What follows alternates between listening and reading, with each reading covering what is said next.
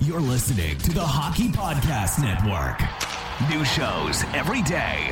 Find us at the thehockeypodcastnetwork.com or wherever you get your podcasts from.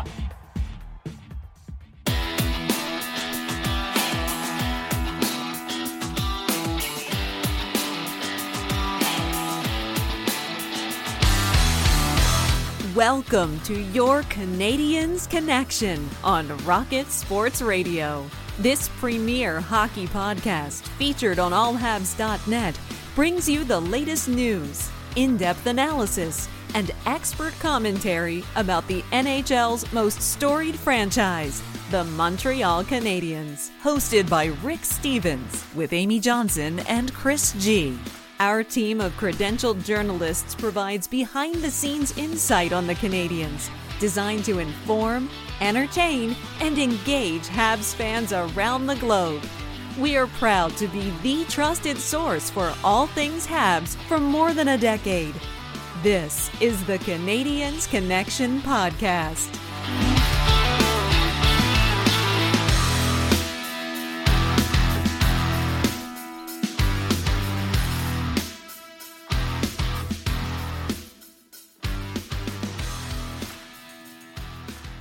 Right, hi everybody. Welcome to the Canadiens Connection podcast, episode 192 here on Rocket Sports Radio, where we keep you informed, engaged, and entertained. My name is Chris G, and I'll be one of your hosts today. Today is Saturday, May 21st. Happy long weekend to our Canadian listeners. And uh, I'm pleased to be joined in the studio by Michael Spinella. How are you doing, Michael? I'm doing great. How are you? I'm doing great. Thank you. And also joining us, the editor in chief, the founder, and the president of Rocket Sport, is Rick Stevens. How you doing, Rick? Hey, Chris, I'm doing well. And Michael, uh, to you and to our listeners, uh, happy long weekend. Um, the official start of summer, uh, and we still got some great hockey going on.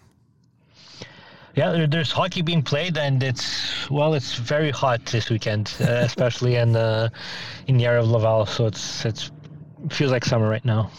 Yeah, I'm a little bit disappointed. I had to turn off my AC so I wouldn't make any extra noise while recording. So I'm sweating a bit, but uh, I'm happy to be here. You got your Mr. Freeze on the side? oh, yeah, definitely. okay. Uh, coming up in today's episode, well, we'll have news from around the Canadiens organization, including an update on the Laval Rockets playoff run. In the big topic segment, we'll discuss how the Canadiens may reshape their defense for next season. We're going to have some headlines from the, the hockey world, content from the various Rocket Sports media platforms, and a lot more in uh, today's episode. And just a reminder, you know, to check out Habs Notepad, published on Mondays on allhabs.net, and also Habs headlines posted uh, regularly during the um, during the week with with lots of interesting headlines. And here's a headline from this past week. And and Michael, you could get us kick kick us uh, off with this one. The Canadiens Foundation making a donation. Yeah, so the Montreal Canadiens Children's Foundation awarded uh, 570,000 in donations to 41 community organizations across Quebec. Uh, I think it's always great when um, I guess sports does really nice things for the community, especially something like this. Uh, a lot of the projects that uh, the Montreal Canadiens organize or uh, foundation supported uh, benefit youth uh, coming from low income families, uh, typically leisure activities and sports and whatnots can be a major barrier for these kids and actually getting to participate. So it's an initiative that helps provide equipment, infrastructure, programming uh, to thousands of those who are disadvantaged youths. And it honestly, I love charities like this sports, especially hockey, can be very expensive, and uh, it's nice to see that uh, the Montreal Canadiens have uh, really made hockey available for everyone. And putting the the, the through the the Bleu Blanc Rouge program, uh, the community rinks that they've done, and and to be honest, I've lost count in. I think it's up to seven or eight.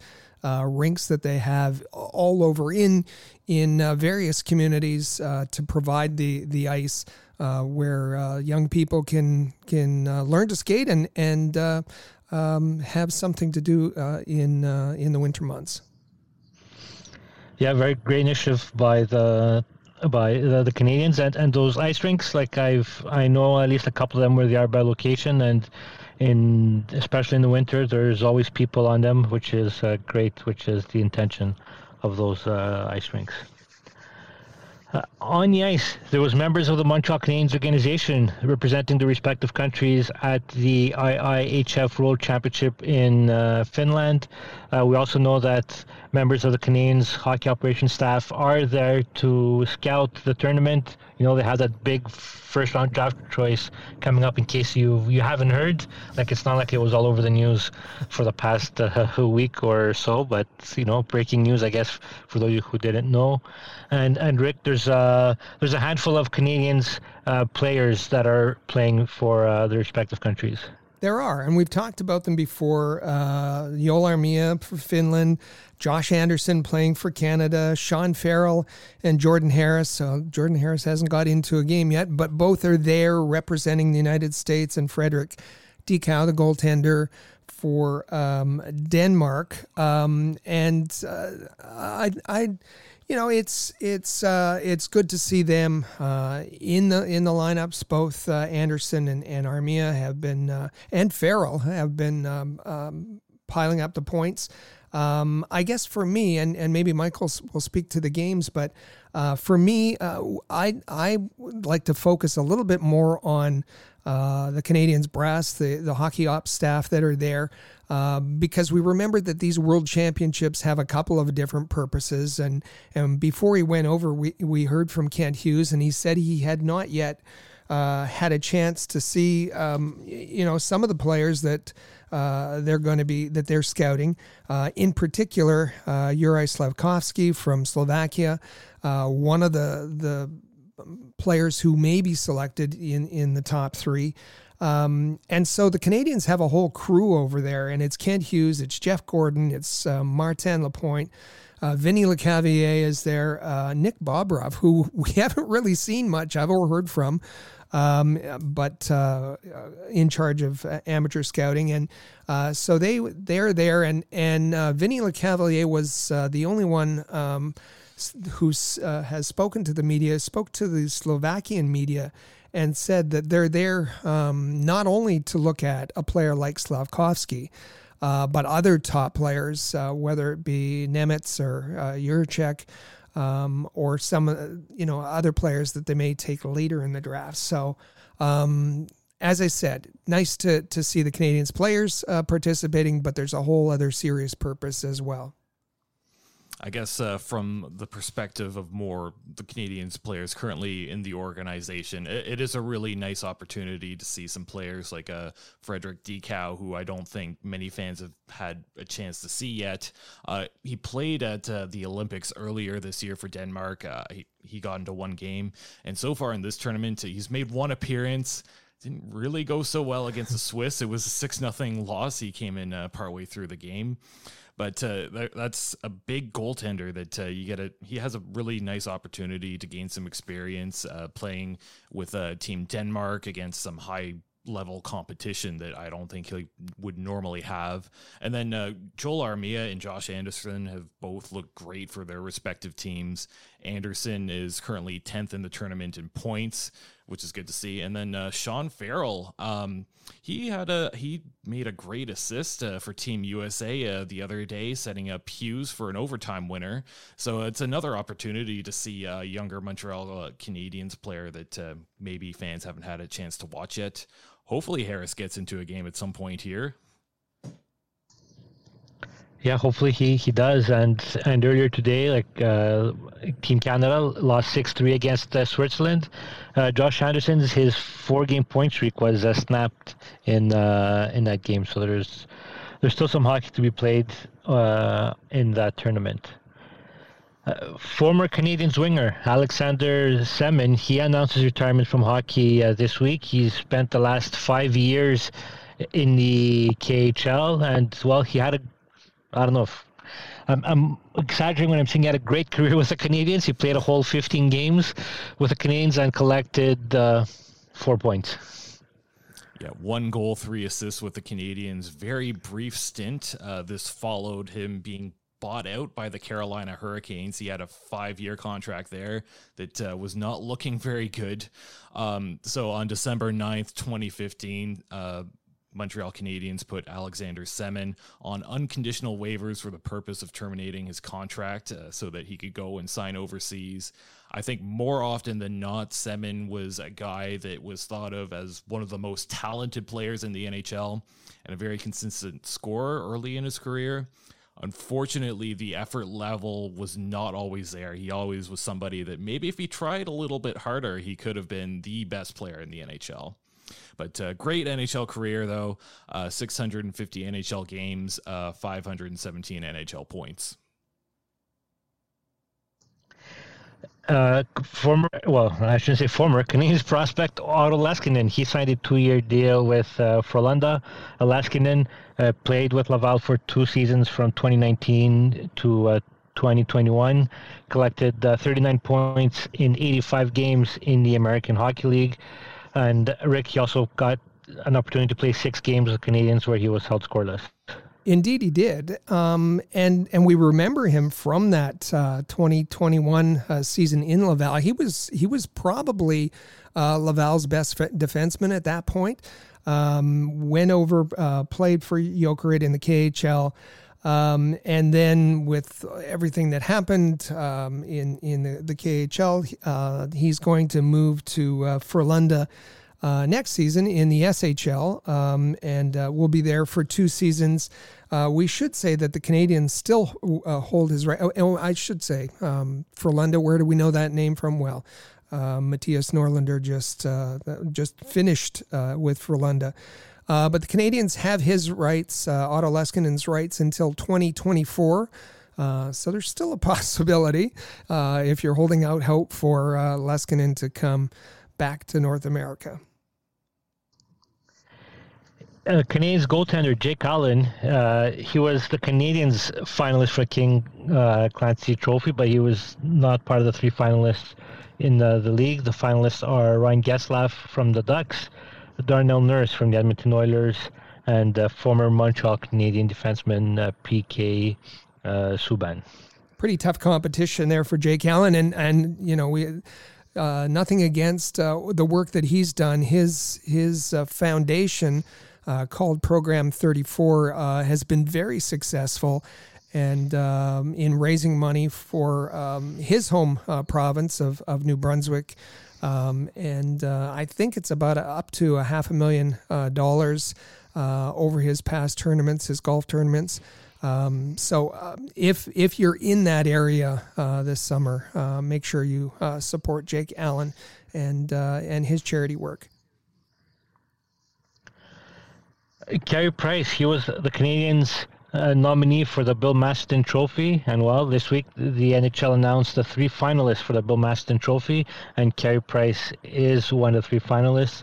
And just a reminder, the trophy is awarded to the NHL player who best exemplifies the qualities of perseverance, sportsmanship, and dedication to hockey. The other finalists uh, against Carey Price for that trophy are defenseman Zdeno Chara and the Philadelphia Flyers forward Kevin Hayes. So uh, for all three of them, uh, you know, great stories for uh, all three players. For sure. Um, and you mentioned the word perseverance. Um, the embodiment of perseverance was uh, Carey Price's uh, struggle and dedication to returning, which he was able to do uh, to the game at the end of the season. And and finally, we're gonna check out the Canadiens website.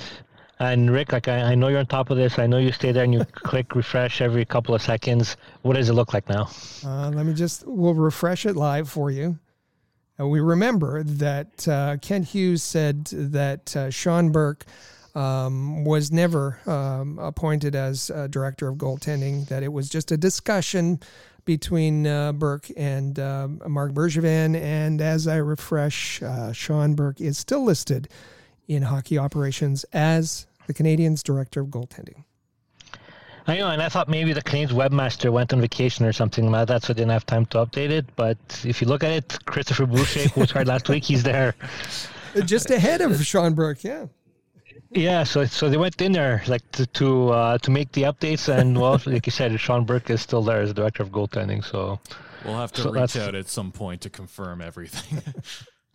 yeah, I'm, not even sure the Canadiens know what's happening either at this point. All right, time now to move on to the Canadiens prospect report. This edition of the Rocket Report is brought to you by AHL.report, your premier source for the Laval Rocket, the AHL affiliate of the Montreal Canadiens. AHL.report is a proud member of the Rocket Sports Media Network. Well, the Laval Rocket, they're still playing. They're still in uh, in the in the middle of, the, of their playoff run. Uh, since the last episode, they they played uh, a couple of games, two games. It was game four last Saturday in the series between the Laval Rocket and the Syracuse Crunch in the North Division semifinal. A victory would allow Laval to win the series in front of a sellout crowd at Place Bell. Unfortunately for the Rocket, the Crunch tied the series 2-2 with a 3-0 shutout victory, and Syracuse was the first team in 48 games to shut out uh, Laval. The last team to blank the Rocket was the Hartford Wolfpack on uh, January 15th.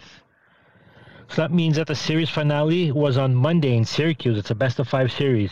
The Crunch, they had a 2 0 lead midway through the second period when Alex Belzil, he redirected Louis Belpedio's point shot during a power play for his fourth goal of the series. And then we fast forward to the third period with 39 seconds remaining in regulation.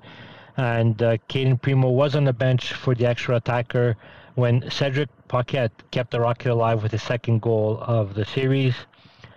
Nothing more exciting in hockey than the playoff series being decided in overtime and while it was a happy ending for the Laval Rocket, as Gabriel Bourque, he beat the Max Lagacé to give Laval a 3-2 overtime win and a 3-2 series win against the Syracuse Crunch. So Laval, they had to wait until Thursday to find out their opponent for the North Division final as a series between the Rochester Americans and Utica Comets also needed five games to determine the winner, and the Rochester Americans came out victorious And the series between the Laval Rocket and the Rochester Americans uh, begin on Sunday, and Rick Laval heading to, I guess, to what the AHL calls round three of the playoffs. It's exciting news. It's it is exciting news. Um, this is the first time, and we've mentioned it before that uh, the Laval Rocket have have made the AHL, the Calder Cup playoffs, and and um, uh, you were able to uh, defeat uh, Syracuse. Um, didn't they? Didn't well with both of these teams, with Laval and Rochester, they don't make it easy for themselves. Um, you know, Rochester backed into the playoffs essentially uh, on on the last day of the regular season when the Marlies lost. Uh, then they had to go into a play-in round and and beat a very good uh, Belleville Senators team. Uh, then they were matched up against uh, the best team in the East, that being the Utica Comets, and uh, they won that.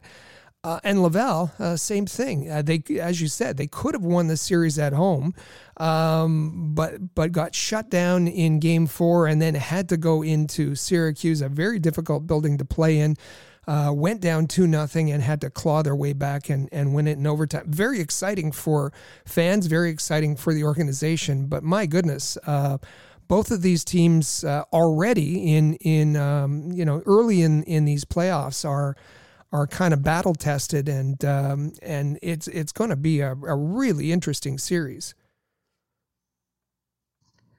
And when it went two nothing at game five, when the Little Rocket was down, I thought that it was over. The season was over because even in the first two periods of that game, uh, Syracuse out were, were out playing Laval, and Laval really showed up. I would say in the third period, that's where they had their best period, and were able to, you know, get that tying goal right at the final moments of that game uh, to win, to force overtime and win that series. And the series between the Rocket and, and Rochester, like I said, it begins on Sunday at Place Bell. Game two is the following uh, night, Monday night in Laval, and then game three is on Wednesday in uh, in Rochester, and then if needed, game four is on Friday in Rochester, and then game five would be next Sunday uh, in uh, Place Bell. So there's a potential that, you know, by next week's episode that this series is already over, either either way. So it'll be a pretty. Uh, we'll, we'll know what's the outcome of this series pretty uh, pretty quickly. And and watch out for Rochester's offense. Uh, they're the the forwards that they have. Um, right now in playoff scoring, uh, Rochester has uh, three of the top four scorers in the AHL. Ruotsalainen, JJ Peterka, and Peyton Krebs. Uh, and they have the potential. Um, you know, they're missing a couple key forwards in Michael Mersch and uh, Linus Weissbach, who played with uh, Cole Caufield in Wisconsin. They have the the potential right now. Aaron Dell is is in net, but they have the potential of of getting Ukko-Pekka Luukkonen back, uh, which would be a big boot. This is going to be a, a, really good series, and uh, is going to have to be ready for it. I'd like to give a little shout out here to uh, Cayden Primeau, if I may. Uh, I know it was Kevin Poulin that started in net uh, in the playoffs for the Laval Rocket, but uh, I just wanted to say that uh, Primeau, since stepping in, he's looked really good. I think he's really uh, solidified uh, that Laval goaltending and kind of reestablished himself a little bit. So, as good as Rochester is, I think Laval is going to be some stiff competition there. Yeah, I think that as you said, uh, it as the series went along, he started. Cayden Primeau started very shaky and and had trouble t- uh, tracking the puck, uh, trouble uh, playing the puck outside his crease, uh, and he was well protected uh, by by his Laval Rocket teammates. But as the the series went on, he got better, he got more confident, and he looked very good um, as the the series closed. Yeah, and right now as we speak, he's fourth in the AHL playoffs for goals against average and third for save percentage. So he's definitely been uh, great uh, between uh, between the pipes for the Laval Rocket. And well, according to the uh, to the La Presse newspaper, well, the Canadiens they might get an extra body joining them. Uh, sorry, the Laval Rocket could get an extra body joining them, and it would be Canadiens prospect Riley Kidney uh, his playoff run with uh, Acadie Bathurst Titans in the Q is over. And well, according to the newspaper, he'll join Laval Rocket for the remainder of the playoffs. Uh, Jean-Francois Houle, he was asked about it on uh, Friday, and he said, well, they're not sure yet that if he'll join the team, but if he does, it would be good experience for him. And you know, uh, Kidney, he was the Canadian second round draft pick, number 63 overall in the 2021 draft. And he had, you know, a great regular season, 100 points in 66 games in the regular season. And in the playoffs, uh, he finished at a point a game with uh, eight points in uh, in eight games. So th- let's uh, let's assume that he will be joining the, the Rocket. It would be some good experience for him to be around the team, regardless if he plays or not great experience for Riley Kidney, and and what a boost uh, when you can add a hundred point player from the Q. Um, uh, what a boost for Laval. Now, uh, JF Houle is is rather cautious about introducing uh, players into his lineup. We saw that with Mattias Norlinder. Um, but uh, and the other part of this is, I think Riley Kidney has uh, something to prove. Uh, he arrived at training camp and uh, was a little bit awestruck and and uh, didn't have a great training camp because he was a bit overwhelmed. And I think he wants to prove to the organization once he gets his chance uh, that he certainly belongs and and uh, has earned a, a place in Laval Rocket lineup. So um, we talked about I talked about the the the players who may be added to the Rochester lineup. Well, Riley Kidney would be a big boost to the Laval Rocket lineup. And be sure to uh, head over to AHL.report for complete coverage of the Laval Rockets playoff run and anything to do with the Canadiens uh, prospect. And don't forget also to listen to the Press Zone podcast with Amy Johnson and Rick Stevens every Tuesday on your favorite podcast app. And while you're there, don't forget to rate, subscribe, and tell everybody about the uh, Press Zone uh, podcast. Some news and notes now from the world of hockey uh, a lot of uh, changes when it comes into the coaching ranks in the National Hockey League. And it began on uh, Monday when uh, Peter DeBoer he was fired as head coach of the uh, Vegas Golden Knights. Pete DeBoer is a very good coach, thought of as one of the, the better coaches uh, in the National Hockey League. Uh, but we know the folks in Vegas are not patient. They missed the playoffs this year for the very first time. Uh, and they don't want that to happen again. So, um, you know, uh, when there's a coach out there like Barry Trotz, uh, fired by the, the Islanders, uh, there's going to be a lot of suitors. We saw uh, Barry Trotz uh, was interviewed by the Chicago Blackhawks this week. His name has been bandied about with respect to the, the Winnipeg Jets.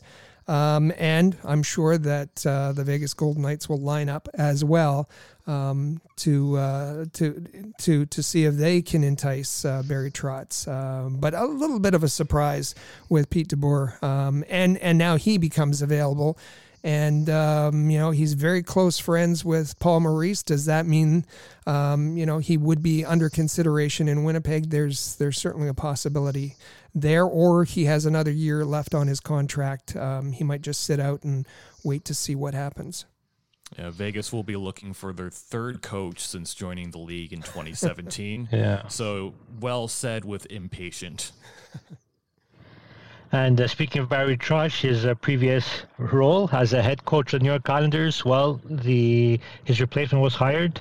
It's Lane Lambert, who was an assistant coach for Barry Trotz. He's going to take over for the, the position starting uh, next season. Uh, somebody with a lot of of uh, experience, uh, started in the the WHL with Moose Jaw Prince George, and and then worked his way up uh, with the in the AHL, um, and for the last five years or so has been the assistant or associate coach to Barry Trotz. So uh, not a not a surprise there that Lane Lambert uh, moves into to that role. Um, if you've heard the name, maybe you're following the draft because uh, his nephew Brad Lambert um, is one of the top 10, top 15 uh, draft eligible prospects for this upcoming draft. Uh, Rick Bowness, he he stepped away as head coach of the Dallas Stars on the Friday. He was an expiring contract, and he decided that he will. Uh, I guess he'll look for other opportunities, but it won't be with the Dallas Stars, and his assistant coaches as well uh, will not be returning with uh, the Stars for next season. I like Rick Bowness. Everybody likes Rick Bowness. Um, he is one of the older uh, coaches in the National Hockey League at 67 years old. Uh, I remember him from uh, the Winnipeg Jets days. Um, he he took over um, in kind of a difficult circumstances a couple years back. Um, uh, when uh, Montgomery left um, and uh, kind of stepped in and helped out as head coach and, and has been there for two plus seasons as head coach now. Um, and uh, looks like it's uh, and he had some uh, difficulties during during COVID. Um, so he's um, uh, I, I, think this was kind of a mutual decision between Dallas uh, and Rick. Yeah, Rick Bowness, uh, he was the first coach for the reincarnated Ottawa Senators that came into the league in the 90s. Uh, obviously, that stint didn't go too, too well. He spent a lot of years as an assistant uh, for various teams after that, but uh, finally got another opportunity as a head coach in Dallas, and I thought he did a wonderful job there. Mm-hmm. The, the, NHL also announced the the finalists for the Jack Adams Award for the the, uh, the best coach and the three finalists Andrew Brunette of the Florida Panthers, uh, Jacques Gallant of the New York Rangers, and Darryl uh, Sutter from the Calgary Flames. And guys, I'm going to start with you, Michael. Any surprises from that list?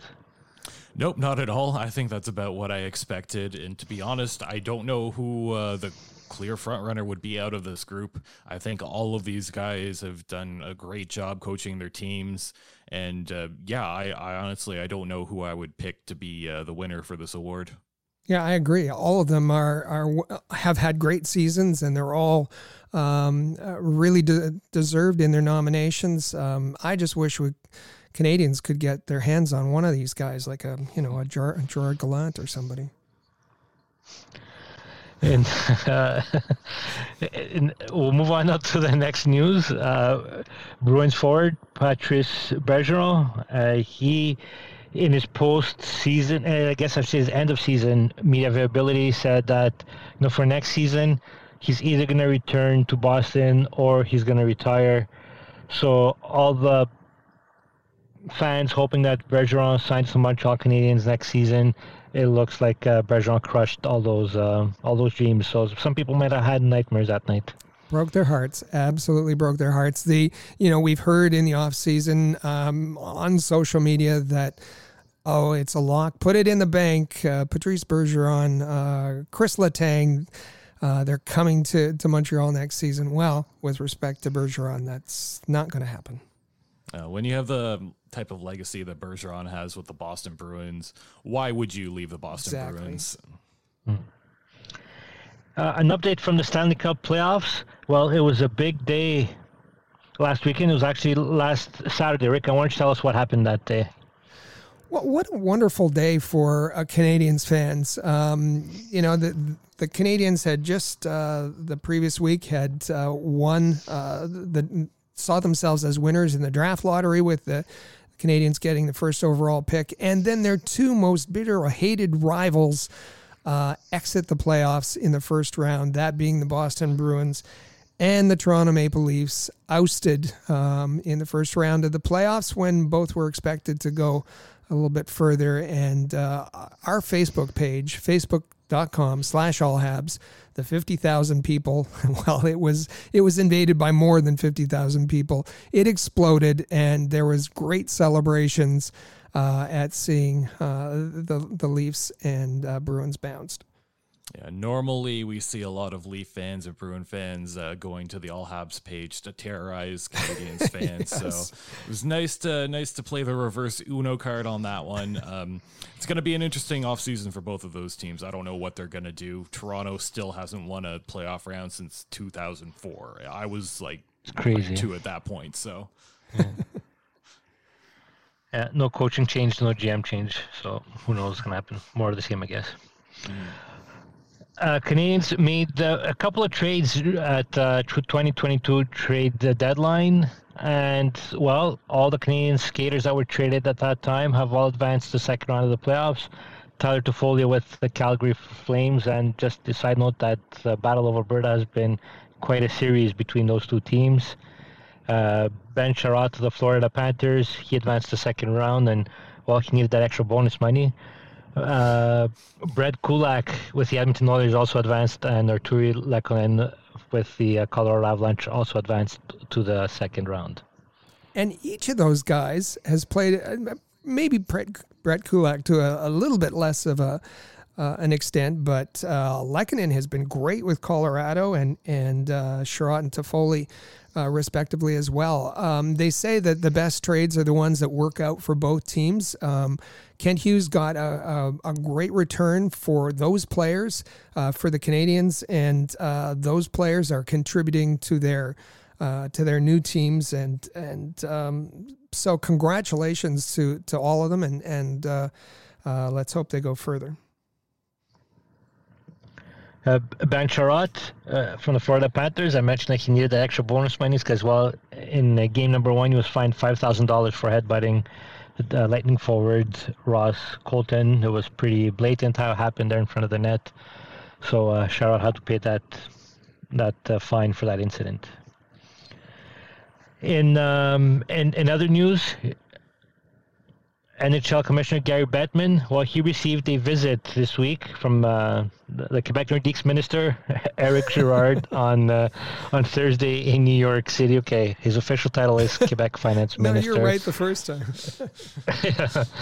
But he, he paid a surprise visit. Well, it wasn't a surprise. It was a planned visit to visit uh, the, the NHL.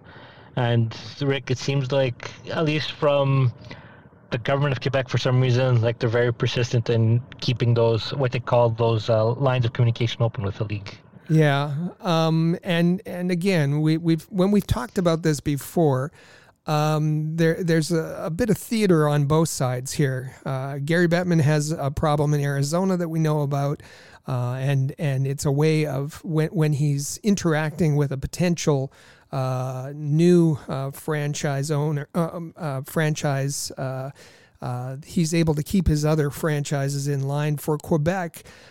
this is all about politics. This is all about the election. This is all about um, you know a premier who's in trouble and is looking to to hockey to to save him. Um, and so, but but they're going through the motions, and, and both sides are playing their role. Um, and unfortunately, uh, you you don't. I, you know, Elliotte Friedman talked about toying with the emotions of of Quebec Nordiques fans and how much he uh, that how distasteful that is, and and I'd agree. Um, you know, this has uh, almost no chance of succeeding, but there, but both sides are still going through the motion uh, for rather selfish reasons, I'd say. Yeah, you mentioned uh, all the things happening with the Arizona Coyotes. I feel like if I really wanted the Nordiques back and the NHL offered me the Arizona Coyotes, I'd say, "Oh, thank you, I'm good." I'll pass on that. Yeah. And in the final hockey news that we'll, we'll cover uh, today, uh, Rick, uh, an honor will be given to uh, Canadiens legend Guy Lafleur. Uh, we knew about this honor uh, prior to the to the sad news about Guy Lafleur's pla- passing, but he will be given the, the Medal of Honor from the Quebec Assembly. that will happen this Tuesday. his his medal given obviously posthumously um, and uh, just uh, another honor for um, a, a, great Canadian's legend. All right, time to take our first break here on the Canadiens Connection podcast. Coming up next in our big topic segment, we discuss how the Canadiens might reshape the defense for next season. But first, a word from our sponsor, DraftKings. Stay with us. This is the Canadiens Connection podcast on Rocket Sports Radio.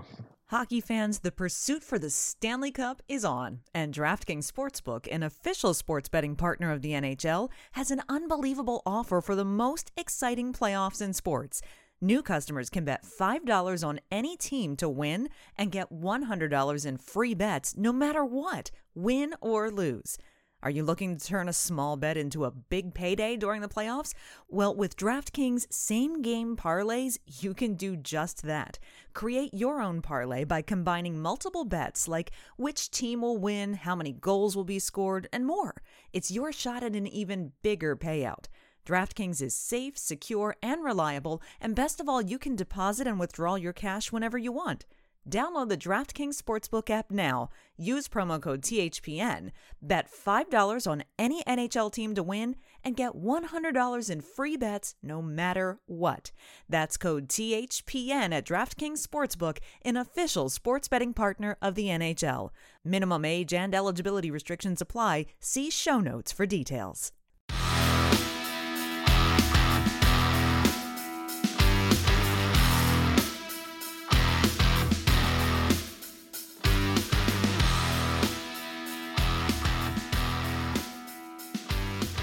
Welcome back to Canadiens Connection podcast on Rocket Sports Radio. I'm Michael Spinella. You can find me on Twitter at the Spinella. And with me in the studio, I uh, booted him off of the host chair. It's uh, Chris G, who you can find on Twitter at uh, Chris Habs360. Chris, how are you? And it felt like musical chairs. Like I got up, the music stopped playing, and you and you sat on the host chair. Yeah, didn't even see me coming. no, I didn't. And also joining me in the studio is our president and founder of Rocket Sports, Rick Stevens. You can follow him on Twitter at All Habs. You can also follow at Habs Connection on Twitter, Facebook, and Instagram. Plus, you can visit our website at CanadiensConnection.com. I'll also give a quick reminder here uh, make sure you subscribe to Canadiens Connection on your favorite podcast app or in the player. And you can also give us a five star rating and let your friends know if you like what you've heard today. Rick, how are you doing? I'm doing well.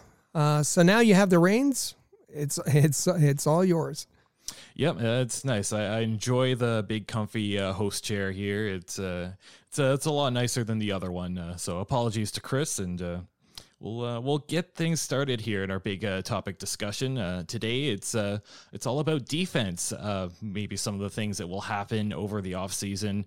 Uh, Jeff Gorton and Kent Hughes, obviously, they have a number of things that they're going to want to accomplish over the summer. I think the big one is going to be building a new defense corps. Uh, they are going to want to provide opportunities to young Canadiens defensemen while uh, supporting them with the experienced veteran defensemen uh, who are willing to mentor young players and uh, play on a rebuilding team. So what we'll do is uh, we'll take a quick look here at what we currently have in house and maybe some of the guys who are not currently under contract going into next season, and then uh, at the end we'll uh, take a look into the free agency market and potentially some trades. So, in terms of the NHL defensemen currently in the organization, first and foremost, uh, Shea Weber. He's on a long term injured reserved. Uh, he will not be playing for the Montreal Canadiens going forward, but uh, he still does have a contract here. So, I figured I should just mention him briefly. But uh, there are three on D, three big names, three veteran defensemen that we have signed going into next season. That's Jeff Petry, David Savard, and Joel Edmundson. Uh, all three veterans had a pretty decent second half to the year. And uh, barring a trade that could potentially happen in the summer, uh, what are your thoughts on these three guys, starting with Rick? Well, um, I think we'll we'll set aside Shea Weber for for the moment because uh, that's a whole special case. Um, yeah. And um, and, we have uh, um, uh, Petry, uh, Jeff Petry, who uh, we know has uh, talked about um, the difficulties that he had being separated from his family, his family in Michigan, Jeff in, in Montreal last year. Um, now, part of it, it the, the, whole situation seemed to have been exacerbated by the fact that Jeff Petry didn't particularly enjoy playing for Dominique Ducharme and maybe improved uh, under uh, uh, Martin St. Louis. But um, th- it sounds like Kent Hughes is still committed to trading him. So um, again, we'll set aside Jeff Petry, and um, I think that that uh, the two veterans that can be counted on uh, for next season are going to be David Savard and Joel Edmundson. Um, now we can understand, uh, and both both would be. Um, um, so, and have been superb mentors to the Canadiens' younger defensemen. We've we've heard them talk about um, how much they enjoy playing with younger defensemen and, and passing on their knowledge and communicating with them.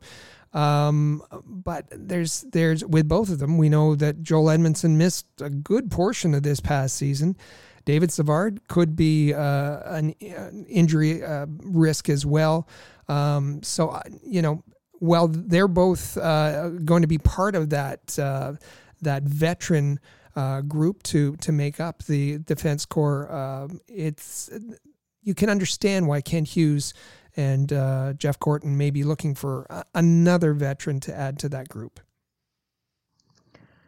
Yeah, and, and in in my books, in my mind, I think that Jeff Petry, he'll. I think you might as well consider him traded. I, I doubt it that he'll be back for the Canadiens at the start of training camp for next season. I think around the draft period, the latest that he'll he'll be with another team. And like Kent Hughes mentioned, he he's exp- he's going to replace him with another veteran defenseman. So there's, I think we'll, we'll we might go through some potential names later. But and we saw at the end of the season, Alexander Romanov, he was paired up with uh, David Savard. So I think they were kind of beginning of trying to build some chemistry between those two players and continue that going to over to next season. And and Joel Edmundson, he seems to be. Uh, kind of like the glue of the team uh, overall because we we've heard it even before he started playing, even while he was injured, how his name would would come up as a good leader with the team, even though he was out with a with an injury for a good chunk of the season. Yeah, there there is a reason why I wanted to put those guys together. I view uh, at least Savard and Edmundson as uh, big pieces of that leadership group going into next season. So that's why I wanted to lump that crew all together. And uh, we'll certainly circle back to Petry here in a bit. But there are two uh, younger defensemen that both uh, made their NHL debuts with the Montreal Canadiens this last season, and uh, newly acquired Justin Barron and then uh, Jordan Harris, who uh, joined the team from the NCAA. they both looked pretty decent. Uh, do you think we can count on either of these players being on the NHL roster next season? And I'll uh, start with Chris on this one. I think both players will um, will play in the NHL at some point. Like I don't expect any of them to play like a full 82 game season with the Canadiens, I expect them both to be. Uh, even Kent Hughes has mentioned that don't be surprised if we're kind of rotating people back and forth between the Canadiens and the the Laval Rocket. Uh, Barron, like he only played a handful of games with the Canadiens, like before his unfortunate injury, and the plan for Barron was as soon as the Canadian season was over, you know, to head over Laval and help them and uh, and be part of the the playoff run, which I think would have been very key in his uh, development and seeing what he has and getting ready for for next season now with the with the injury and he didn't get that much playing time with with the Canadiens. I like I think he'll spend part of the season in Montreal, but a lot of it will be back and forth between both uh, cities. And Jordan Harris, you know, he was alternating, well, you know, almost alternating games where he was playing or he was scratched, you know, to get to watch the game from upstairs. So I wouldn't be surprised if Jordan Harris begins the season in Laval, but uh, I think he'll be going back and forth between uh, both teams as well. Uh, there's there's uh, uh, both Justin Barron and, and Jordan Harris, and then you have to add in, um, you know, a Kaiden Guhle, um, who who was in the the WHL this this season. Um, Mattias Norlinder now uh, joining uh, was in Frölunda and now joining um, the Laval Rocket for the playoffs. Those four players are um, they're a great uh, group of, of young players uh, who are each uh, is going to be raw and have uh, different deficiencies and different things to work on. And as Chris described, going to be part of that rotation, that movement, that free flow from Montreal to uh, Laval next year and back. Um, so I, I, think that uh, Kent Hughes is going to, you know, move those players around, give them a, um, uh, experience, and and then when they, you know, they need to work on something, their confidence needs uh, a boost. Uh, send them to the Laval, and there's going to be that that constant rotation of a Barron, Harris, Guhle, Norlinder and uh, and maybe another player or two as well. Yeah, and that uh, was the next point I was going to get to there with uh, both uh, Norlinder and uh, Guhle. Uh, Norlinder did get into some NHL games and some AHL games this season. Uh, Guhle, unfortunately, was in the CHL the whole season, but I did think Guhle had an awesome training camp. He looked really good in the preseason. Um, I'll send this over to Chris because he didn't get a chance to comment on these guys. But uh, what do you think about uh, Norlinder and Guhle going into next season? And uh, I, I, guess going, it kind of goes without saying, but isn't it uh, kind of nice to have Laval so close to Montreal so that you can rotate some of these guys? It is. It's very practical that, uh, that the teams are so close because you can move them even on game day. You can move these players back and forth uh, between both clubs but specifically for for Guhle and Norlinder, like Guhle, I agree. Like last year, he he stood out in mm-hmm. in the training camp, in the in the rookie camp as well. Like he he stood out. Like you could tell that he was at a higher level than, you know, a lot of the players that he was that he was playing with. So so Guhle, uh, he will be in, in part of that rotation as well, and we have to keep in mind that Kent Hughes, he, he went and he said that they'll be making decisions based on what's best for the player's development and not necessarily based on like the team needs. So that's was one of the reasons why I said, well, we're going to go get a veteran. We're not going to put three rookies in the Canadiens uh, in the Canadiens lineup. Um, Mattias Norlinder, I think he'll be part of the rotation as well. Like I see Norlinder starting the season in Laval because he has the extra. Um, like he has the ice rink also to adapt to, which which the others defensemen that we've spoken about so far don't. So I see him getting a, more, a little bit more time to start off with in in Laval before getting his fair chance in uh, in the rotation with uh, with the Canadiens. And I'll just add to that that I think if we go back to training camp, uh, since we're referencing that, and the perceived depth chart on defense for the Canadiens, that there's been some movement there uh, because we had the uh, the mainstream media folks talking, t- really talking up uh, Mattias Norlinder going into last year's camp. Uh, that they all on paper thought that the Canadiens would need uh, a puck moving defenseman like the strengths uh, that Norlinder has.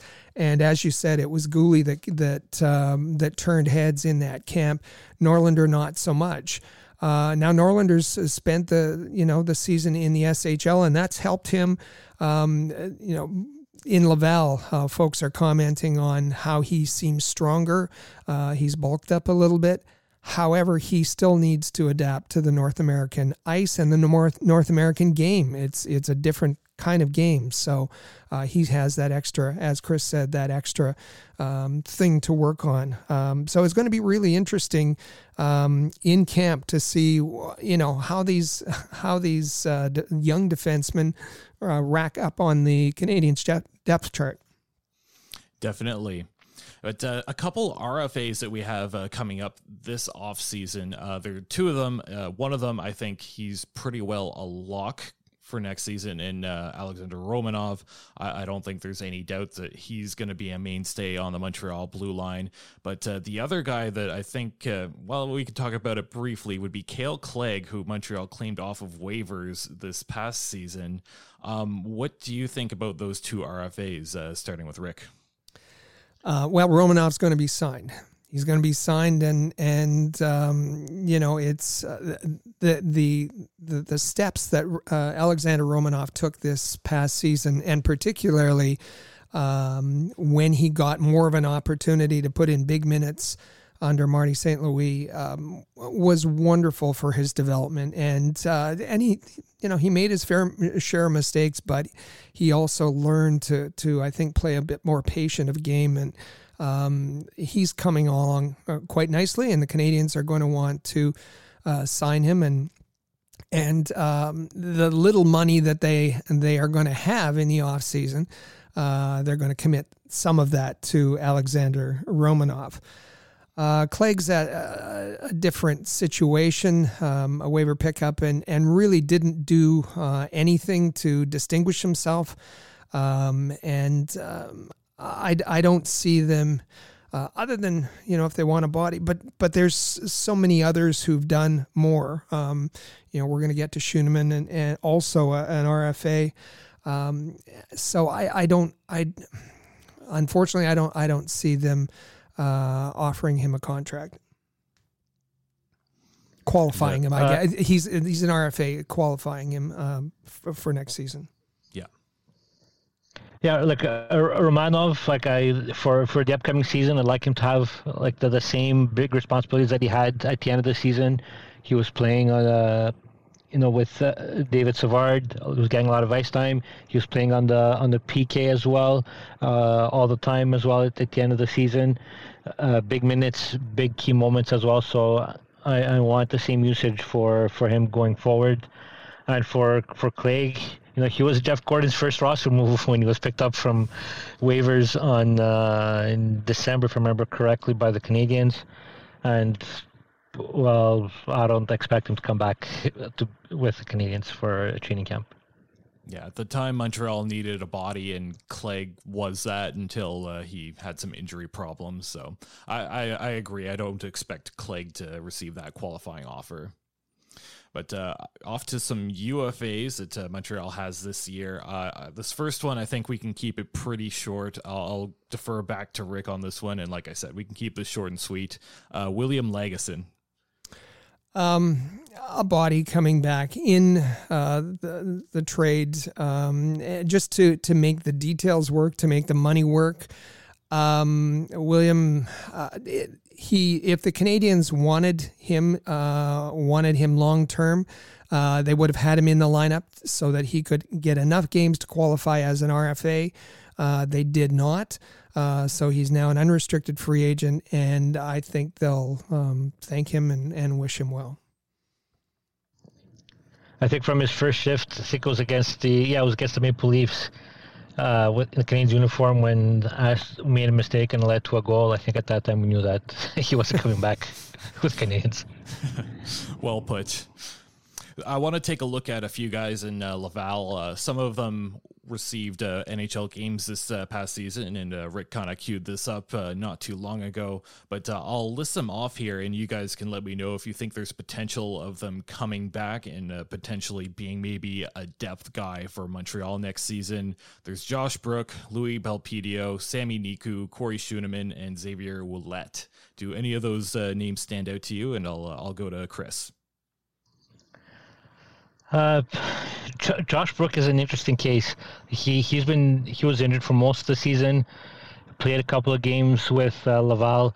Uh, JFO was saying that you know he, he came in a situation where the rest of the league, the rest of his team has played so much hockey, and he's just starting, so it's hard for him to keep uh, to keep up. So he got sent down to the Trois-Rivières Lions for their playoff run, like the, the seven games in the playoffs played in the regular season as well. And then when when their season was over, and they recalled like the the Black Aces, uh, Josh Brook wasn't one of them. Like the it was reported that Brook didn't come back for personal reasons. What does that mean? We haven't heard about anything about him since. So it's it's not looking good for me for for Josh Brook. Uh, the rest of the names, like the Louis Belpedio, like if he comes back, you know, like a two-way contract to remain in uh, with Laval, like just like he was this year. Uh, Sami Niku, if the Canadiens get him to like a like a two-way deal uh, as well, like you know, I think he he'd be good to stay in the organization as well. And same thing for for Corey Schueneman. If the Canadiens get him on a on a two-way AHL contract and they spend lots of time with the Laval Rocket, that's good and Xavier Ouellet. Was he one of the names you mentioned? Yeah. Uh, so I'll I'll I'll throw him out there. He's a UFA. He's in a different situation where he he could kind of choose where he wants to go. Uh, I think the Canadiens would bring him back, you know, for Laval for for acting as the captain. He's been the captain of the team since Byron Froese got traded a couple of years ago, and they they seem to be very happy in his role with uh, in uh, in Laval. He seems to have accepted his role in Laval, but we'll see what he's looking for in his future. But I think if he's willing to come back and accept his role with Laval Rocket, I think they'll bring him back. Um, it's it's uh, just to start with Josh Brook. Um, he's a good guy. We've talked to him a lot, and um, his his development has just gone sideways, uh, partly because of of uh, the injury trouble he's had. Um, pretty, yeah, I think it was uh, the the uh, kind of a, a, real sign that he wasn't made one of the Black Aces, and um, sadly, I I don't think uh, Josh Brook is coming back. Uh, Sami Niku is is just such an enjoyable guy. He loves playing hockey. He loves playing on the offensive side. He doesn't play much defense as a defenseman, and I think um, the Canadiens have to, or or the Laval Rocket, where he, will likely spend most of his time, will have to kind of accept that. Um, but he he has an element that. Uh, uh, really adds to the lineup, and and uh, he would be an interesting guy to to come back. Corey Schueneman, I, I think he turned a lot of heads this uh, this past year. He is an RFA, and I think uh, they'll they'll extend him, they'll qualify him, and, and he'll return. Um, Xavier Ouellet has it was a disappointment when he was sent uh, down to Laval. I think for him. Uh, but uh, they gave him a special role, that role of a captain, and he's filled it rather well. Um, I think and that's that's served the organization well, given that there weren't many prospects in Laval the last few years. However, um, given that that's going to change uh, starting next year, um, I think that uh, guys have to learn to win, have to learn to win together, and have to learn to lead together. And uh, players like an Alex Belzile and Xavier Ouellet, as long as they're in the room, they're going to be the lead voices. And I think the organization uh, should recognize that they need their young guys to be the voices in the room. And whether it's uh, Raphael Harvey Pinard or or uh, Ylönen or uh, any of the the defensemen that we talked about, uh, young defensemen who are going to be down there. I think they have to learn to win together. They have to learn to lead together, uh, and I think it would be a good idea to. Uh, you're going to need complementary veteran players, but not ones who are going to take up so much space in that Laval Rocket locker room. Yeah, we talked about having uh, good mentors at the NHL level for some of the younger defensemen, but I think you also need that at the AHL level. And to me, that's where uh, guys like uh, Xavier Ouellet and uh, Sami Niku come in. Guys who have been around for a little while now. Both of them uh, have UFA status coming into this offseason, but uh, I'm hoping both of them stick around because they seem to be really big parts of that leadership core down there. And we'll uh, keep along with our uh, theme of uh, some prospects and guys in Laval. Uh, I'll, I'll, defer to uh, Rick on these two. Uh, there's Arber Xhekaj, who's in the OHL. He seemed to be turning a lot of heads this past season. And there's also Gianni Fairbrother, who's in a bit of a different situation with Laval. Gianni Fairbrother um, is uh, again, un- unfortunately, uh, some injury issues there, um, but he brings a completely different element to the Laval Rocket defense when he's in the lineup. Um, he's physical, um, and uh, he's he's going to be part of of uh, the the the group going forward next year, and and let's hope he can have more of an injury free uh, uh, season. Uh, Arber Xhekaj is just um, he, he's a, a, whole other category on his uh, on his own, and, and we saw him turn heads at um, at uh, the the Canadiens camp last year. He's uh, big, he's mean, he's physical, he's um, he's just miserable to play against. He moved from Kitchener to Hamilton um, mid season in the OHL. Um, and we've heard um, a number of players, a number of, of uh, people in the organization, including Kent Hughes, saying they're looking forward uh, to him moving from an amateur to a pro and being in Laval next year. I think uh, both those players, like um, I think both of them will spend most of the year next year in Laval, if not all of it. Uh, Gianni Fairbrother, you know, injuries, so he's only played what? It's like 28 games over the last two seasons, so it's not a lot of uh, experience for him as a as a pro. And for same thing for for Xhekaj. Well, he hasn't played pro at all. But at the same time, there's also a lot of, like we mentioned, how many Canadiens, young defensemen they have already on the roster. So when we're talking about a, a rotation, a rotation is good, but you can't have a rotation of 20 players either. So I think, uh, you know, unless there's some big injury issues. I expect both Fairbrother and uh, to spend most of the season next year with uh, with Laval. And uh, obviously, like we've mentioned here, uh, the Montreal Canadiens, in terms of salary cap space, they're not in a very good spot at the moment. Uh, some of what's going to happen this offseason will depend on what happens with Carey Price, because if he's playing, uh, that's a pretty big contract to still have on the books. But if he's not, that certainly clears up some cap space. I'll also mention here that uh, we do still have some Karl Alzner money, uh, well, Karl Alzner buyout money on the books too. But uh, one of the guys I uh, left until the very end here that could come uh, with a bit of a cheap contract. He's a UFA. Uh, it was Chris Wideman. He's I liked what he did this season, and at times I thought he was one of the few defensemen that could help out offensively and with puck moving. Uh, starting with uh, Chris here, uh, do you think that there's a chance that Chris Wideman could stick around and uh, be a part of this defense corps in uh, the next season? Yeah, I think there's a very good chance that he's actually uh, back with the Canadiens in a similar role that he had this year. You know, at the end of the season, he wasn't playing every game. He was like acting as a number six, number seven defenseman and I think he's a good veteran as well. Like he's been through a lot in his career, like some some ups, he had some some downs. Like, and every time he spoke last season to the media, you could tell how grateful he was that just to get another opportunity to play in the NHL, even to put on uniform or even to practice with an NHL club. So I think he, he would be a good veteran presence as well for the for the rookies, you know, to make sure they don't take things for granted, to remind them like, hey, you have to work hard to earn your spot and that they just won't be handed over to them.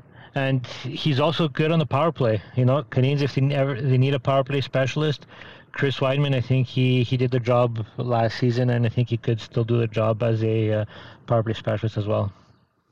Yeah, I, I, I agree with with all of that. Um, you know, coming from the KHL, there was questions about him. I think he answered all of those questions. Um, he was often the guy who would stand up for players uh, on the on the ice uh, and get involved. I mean, he's not he's not a fighter. He's not uh, uh physical, but he uh, was fearless. Um, and you know, he we talked when we talked about the the the Beauchamp uh, award that went to Alexander Romanov, and with you know, we all agreed about that. Uh, there there was some some um, um, points to make as far as Wideman to be considered uh, for that award as well, because he was a rather unsung hero all all season long, and and. Uh, um, I, I I think what a really nice addition, and and uh, he seemed to play um, uh, as many did better uh, under Marty St. Louis as well. So um, when you're looking for someone to fill a role, uh, to add some veteran leadership, uh, why not go with a guy who's familiar with the system, uh, the, the and the the player that you already know um, uh, so well? That's exactly it. I agree with all of that, and uh, like I said before, I, I, was pretty impressed with with with uh, what uh, Chris Wideman was able to do coming uh, from a season in the, the KHL over to the NHL with Montreal. So moving along to uh, maybe a, a, little talk here about what could happen trade wise. I think the two obvious things that could happen would be Jeff Petry, who in I guess Chris's mind, as he mentioned off the top here, that he's pretty well traded at this point, but also the contract of uh, Shea Weber that uh, could provide uh, some additional cap space. Uh, so. I, I guess what are your thoughts on uh, trading uh, both of those guys? And are there any uh, targets that you have in mind? I'll uh, start with Rick. Um, when we talk about Shea Weber, um, you know that his money is uh, is uh, LTIR, so it's not that there would be a great recoup as far as uh, cap space, but it would provide a lot more flexibility for Kent Hughes. Um, and we know that Kent Hughes came very close um, he didn't say who. We all guessed Arizona uh, at the trade deadline to trading Shea Weber's contract. Um, and uh, he's been he said Kent Hughes that is that he's committed to uh, trading it uh, again in the off season, and uh, you know that's uh, that makes sense. Um, as far as Jeff Petry. Um, you know, as we said earlier, Jeff Petry seemed to have a bit of a change of heart. Um, he had a great finish to his his season. Um, his, uh, you know, is not going to be um, an easy contract uh, to trade at all. Um, it's going to be uh, very difficult. It's it's six point two five million uh, for the next three years. Um, there's going to be select partners who are going to be available, and uh, don't be surprised if the return for a Jeff Petry is not going to be overwhelming. Uh, what they're lo- what Jeff, Kent Hughes is looking for there is is cap relief. That getting back that 6.25 million, not necessarily the haul that he's going to get for trading uh, a Jeff Petry. And, uh, you know, Canadiens have. Oh, sorry. Well, so I was just to add the Canadiens have 14 draft picks for this upcoming draft. So you know that might be a sweetener also. Like I know, I know Kent Hughes said that he he might not do that just to get rid of salary, but I'm still thinking that you know what are the Canadiens gonna do with 14 draft picks this year? Like they're gonna, I doubt that they'll use all 14 of them. Are they gonna pull like a Marc Bergevin and just keep pushing them ahead to the next season, like uh, would always do? But I, there's no way I could see the Jeff Petry coming back for for next season. Like if I was running the team, and I'm not, and there's probably a reason why I'm not running a team, but you know, a player who so easily like wanted to be to leave the the team and anything like I, you know, what, what's gonna happen next time a team goes in a slump? Is he gonna want to get traded again? So I'd say you know if if you get like a decent return for Jeff Petry, you know they, they need to move on uh, move on from from Jeff Petry. And when it comes to, to Shea Weber, you know, the, the attractive thing about Shea Weber as well is that the, the cap hit is a lot higher than the actual money being paid to him. So so that makes it more interesting for uh, for another team to pick up his contract as well.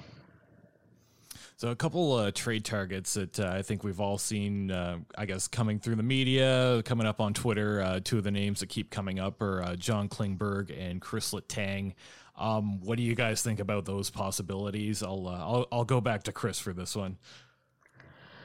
Uh, you know, Chris Letang, he has a huge contract now. Like the one that the, his expiring deal was at eight years, fifty-eight million. Obviously, if he's looking for that kind of a contract again, it gets a, uh, you know, no right away. Like there's there's no, I don't think the Canadiens need to pick up a Chris Letang at that at this stage of his career for a long-term contract for for that huge amount of money. And like Rick mentioned earlier, the Canadiens they'll have to make other moves in order to accommodate his signing. So I'm leaning toward. So I'd say that no, they don't need. Uh, they shouldn't sign Chris, uh, Christopher Letang. When it comes to Klingberg, his current contract is was like seven years, thirty million. I'm I'm assuming he'll probably want to raise from that contract. I know this week he mentioned that he'd like to resign with Dallas. Like he kind of changed his mind as well. He put the Jeff Petry on that one. you know, if you could get him at a good at a good number, like if the choices are between Letang and Klingberg, obviously my I, go with Klingberg as my priority from uh, from both those players.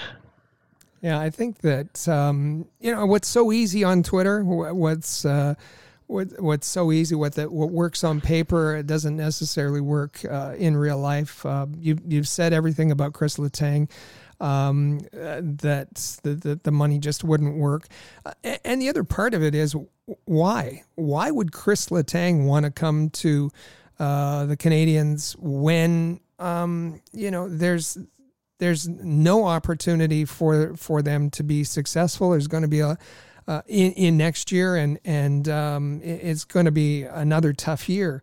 Um, in Klingberg, uh, yes, he has he has kind of recanted and said uh, he he um, he actually said I've always wanted to stay in Dallas. I don't know if that's true, but um, and it was um, uh, Jim Nill who said, uh, "Well, um, we're glad that he wants to stay. We have to take a look and see if if the money's going to work for us."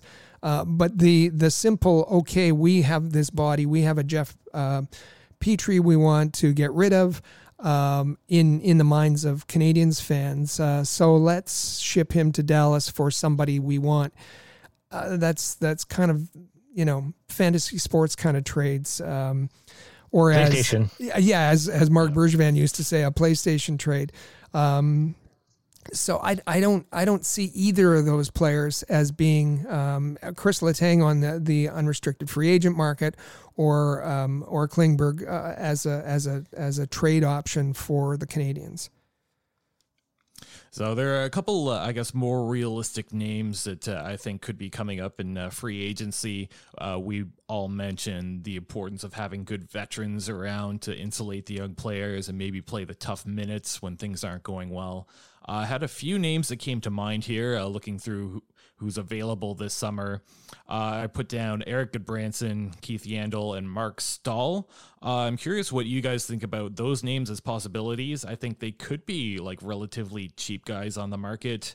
Uh, and are there any other players that come to mind? I'll go with Rick. Yeah, those are the, the the players, the three players that I had on my list. Uh, you're looking at players who are 30 years of, of age and above. Um, you're looking at salaries of, um, of, digestible salaries of $2 million and, and below. Uh, Gudbranson um, is uh, getting great experience uh, on the third pairing for Calgary. Uh, right now, we saw what Keith Yandle was able to do, mentoring uh, their, the young defenseman in um, Philadelphia.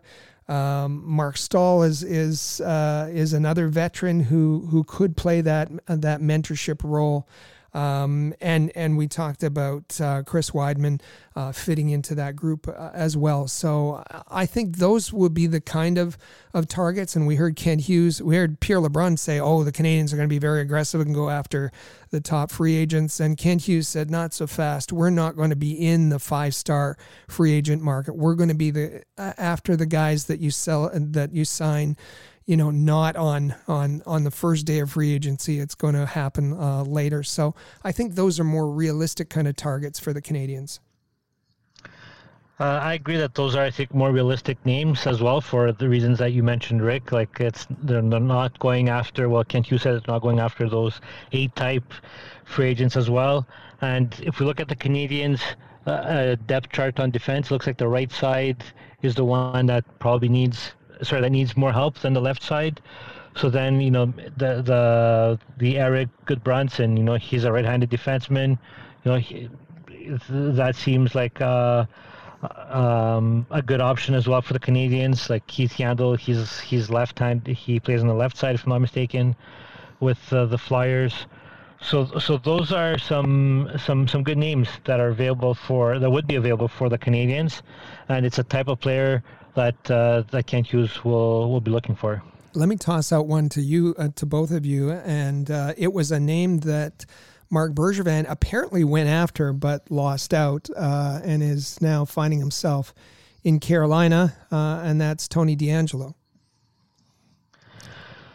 Uh, yeah, uh, I don't think the Canadiens would will go near that. Yeah, I, I agree. Uh, based on his reputation, and I know things have quieted down for him quite a bit while he's been in Carolina.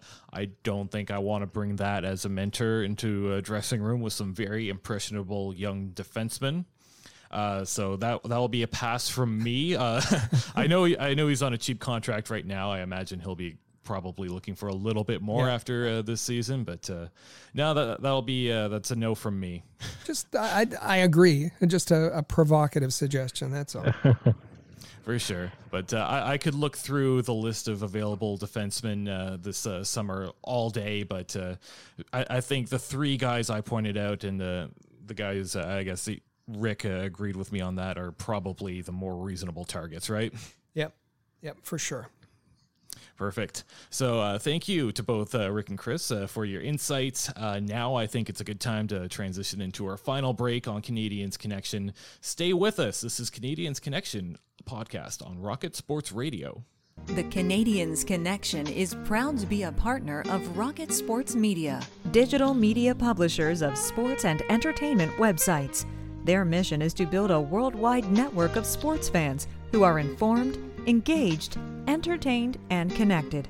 Learn more about RSM, its team, and its portfolio of brands at rocketsportsmedia.com. I bet you enjoy sporting your best Habs jerseys, dressing up your kids and pets in the cutest Habs gear, and showing off your decked out hockey cave or fanning. Well, don't just show your friends, show your Habs. The team at All Habs wants you to boast your finest pictures for our global network of Montreal Canadiens fans. Include the hashtag ShowYourHabs when posting your fan photos on Twitter, Facebook, or Instagram. Then log on to showyourhabs.com to see your entries, along with photos and posts from Habs fans all over the world. A proud member of the Rocket Sports Media Network. If you're a business owner looking for the perfect platform to reach a targeted audience of customers, Rocket Sports Media is the solution. Our global hockey community provides unmatched social media reach to an attentive demographic of sports and entertainment fans. We can provide visibility to your company, helping you to engage and leverage this prime group of potential clientele. In addition, we also offer sponsorship opportunities for fan events and featured areas of website content, giving you name and logo recognition. Visit rocketsportsmedia.com to contact us regarding this unique marketing opportunity. For the most trusted source of news, analysis, and features about the Montreal Canadiens, their affiliates, and their prospects, log in to allhabs.net your year round resource for anything Habs related. That's allhabs.net.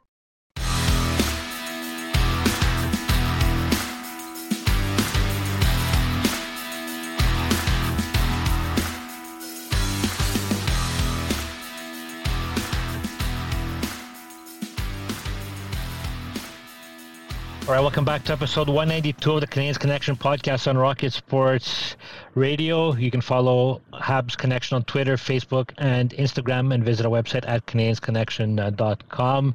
And while you heard right, I sat in the chair before Michael did, so I'm back in the hosting chair for this uh, third uh, segment. Uh, let's begin with uh, some of the content on Rocket Sports platforms because there's always lots of content. There's no off season when it comes to uh, Rocket Sports uh, media. Uh, every, on Mondays, Habs Notepad on allhabs.net with a recap of uh, the latest news from across the Canadiens organization, and also regularly on allhabs.net, Habs headlines with uh, news from, you know, always related to the Canadiens organization over on the All Habs YouTube page every Thursday. Amy Johnson posts the Habs hockey report. It's a video uh, it's posted every week. We know between 15 to 25 minutes. And in uh, this week's episode, it was all about analytics and the Laval Rocket advancing from um, in, into the playoffs into round number three. And in terms of podcasts, you know this one, the Canadiens Connection podcast, every Saturday, even though the Canadiens aren't playing on the ice, there's still lots of happening around the organization. So make sure you're subscribed in your favorite platform to make sure you don't miss an episode on uh, on Saturdays. And then every Tuesday, Amy Johnson, Rick Stevens, they bring you the press zone for the latest news on the Canadiens prospects and around the AHL. And uh, Patrick Williams also contributes uh, on that podcast uh, every couple of weeks. It's um, it's the summer, and we're starting to get the warm weather now. It's uh, uh, the long weekend uh, here in Canada, Victoria Day weekend, next weekend, Memorial Day uh, in the States. So, uh, our Canadiens fans community, um, you want to stay in touch, but you don't have a lot of time. You want to enjoy the summer. So, we put out information in a variety of forms. Uh, short capsule articles uh, that get you up to date uh, in uh, Notepad or the headlines on allhabs.net. Uh, there's the YouTube channel um, th- that has um, news on on both on on all three on the Montreal Canadiens, on the Laval Rocket, and uh, and the the section on Canadiens fans, YouTube.com slash all habs. Uh, that channel is uh, exploding. And then our podcast that you can take with us anywhere you go, Canadiens Connection and the Press Zone and there was lots of over the last couple of days on social media. There was lots of talk about uh, Canadiens prospect Shane Wright. Oh, wait, sorry, is that too soon? Uh, there's lots of talk on Shane Wright whether the Canadiens should uh, should go ahead and draft him first, or is he second, is he third, etc. So it's you either love Shane Wright, Rick, or you you either hate him. But uh, last week's episode was a is a good it was a good episode to listen to when it comes to this topic. Uh, Jerome Berube is one of the best in the business. He's the director of scouting um, uh, that uh, for Hockey Prospect. They put out the the the black book that's uh, utilized by uh, NHL teams and and uh, any kind of hockey team at, at any level. Um, it's it's something that I have on on my shelf um, every year, and he he gave a, a very um, a calm approach uh, and gave the the pros and cons of of all of the top prospects. And so, if you missed episode 191, you want to go back to the Canadiens Connection and listen to that. And get a real, uh, a measured view of of the uh, draft prospects, and and there are uh, whether this is uh, a generational prospect that's available in this draft or not the montreal canadiens are going to get a, a very good player whether it's uh, a potential top six center in, in Shane Wright or Logan Cooley, whether it's a, a power winger in a Juraj Slafkovsky or, or a top pair defenseman in a uh, David Jiricek or, or Simon Nemec. Um, and and all each of these players would be a welcome addition. Uh, but the the you know the the back and forth about uh, um, Shane Wright has been uh, a little over the top, and uh, particularly the criticism. Uh, one thing that Shane Wright has that no one else has is that uh, he has been under the spotlight since he was 15 years old, and and he, you know, that will, will um, I think, benefit him in in a hockey hotbed like Montreal, and uh, and and so that's a consideration uh, that uh, the Canadiens brass have as well. So. Um, you know, try try not to get drawn in this this uh, being in one camp or, or, another, and and look at the uh, the strengths um, and and things that they have to work on on on for each of these uh, very good prospects that the Canadiens will have to pick from. Episode 191 is definitely a must listen for Habs fans before the draft. Uh, that uh, big topic segment uh, it it provides a lot of really good insights. I can confirm that. And to be honest, uh, what I can say about Shane Wright here is up until the draft lottery, I felt like it was pretty unanimous that he was the number one pick in pretty much everyone's minds. That's only recently changed uh, with the emergence of, with the emergence of uh, Juraj Slafkovsky in his play. But either way, I think Montreal was going to make the correct decision here. Yeah. And uh, and this week, Mike Michael, there's a, a, couple more important games coming up in the World Championships. Yes, uh, but first, I think we also have our Canadiens connection question of the week, right? We do, and that is uh, should the Canadiens, as we talked about in our big topic segment, should the Canadiens keep uh, or trade uh, Jeff Petry? And uh, this, you would have gotten some very different answers if you had asked this question maybe in January. Um, I think the, the Canadiens uh, fan base was ready to usher him out uh, at that point. Maybe views have softened, um, and and maybe you know there is a case to be made if the Canadiens are going to have to withhold salary. Um, and we talked about having a mentor. Well, there's a, a, Jeff Petry as as a mentor. Maybe that's a case that can be made. Although um, Chris counted that as well. So our Canadiens question of the week is should the Canadiens keep or trade Jeff Petry? And uh, yes, now uh, you're quite welcome to talk about uh, the other hockey that's being played this week. Yep, of course.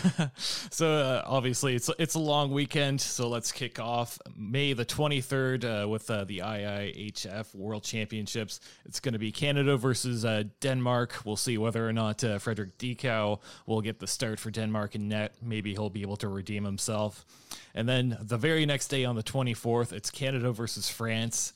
Uh, I I, I, think a few years back, France actually beat Canada in the shootout, so I'm always nervous for this matchup. And then we'll head over to the 26th. That will be the quarterfinals. We'll see how things uh, measure up. Hopefully, Canada will be in there. And then the semifinals on the 28th. And Chris, just uh, you're going to be at Place Bell. Just remind folks uh, what's uh, we talked about it earlier in the first segment, but remind folks about the, uh, the the the North Division final that the Laval Rocket find themselves in. Yeah, against the Rochester Americans, game number one, Sunday night at uh, 7 o'clock at Place Bell. Has It's already been declared a, a full house, sold out crowd for Sunday, so it's be, it should be a loud building again, like it's been since the start of the playoffs. Your seat's reserved. Your seat's reserved there in the press box.